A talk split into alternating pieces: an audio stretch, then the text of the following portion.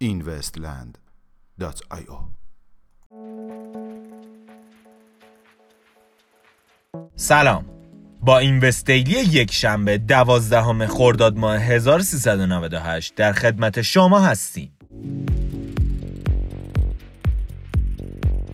توسعه یک رسانه اجتماعی بلاکچینی توسط بلاکوان بر اساس یک بیانیه مطبوعاتی بلاکوان کمپانی توسعه دهنده پروژه رمزارزی EOS در حال راه اندازی یک رسانه اجتماعی بلاکچینی به نام وایس می باشد.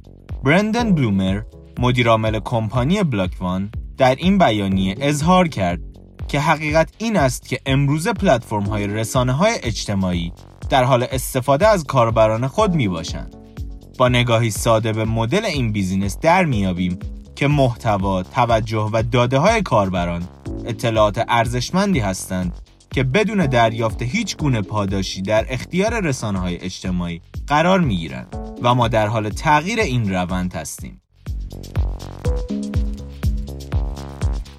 اظهار نظر شیلا وارن در مورد تکنولوژی بلاکچین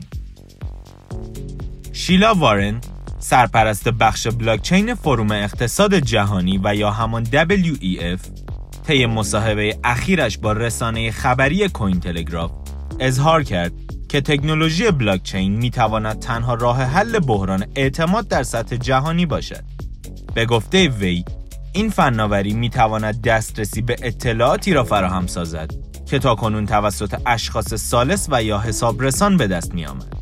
من واقعا فکر می کنم که با استفاده از بلاکچین اعتماد عموم به نهادهای دولتی افزایش خواهد یافت.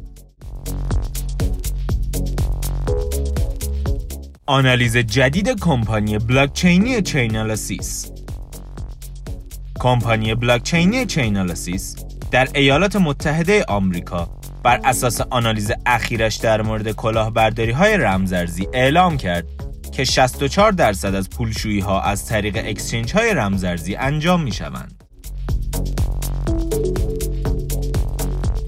میانگین قیمت 24 ساعته بیت کوین 8575 دلار.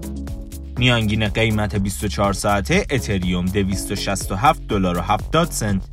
و مارکت کپ کلی رمزارزها به حدود 277 میلیارد دلار رسید. که نسبت به روز گذشته 6 میلیارد دلار افزایش یافته است. ممنون که امشب هم همراه ما بودید. تا فردا شب خدا نگهدار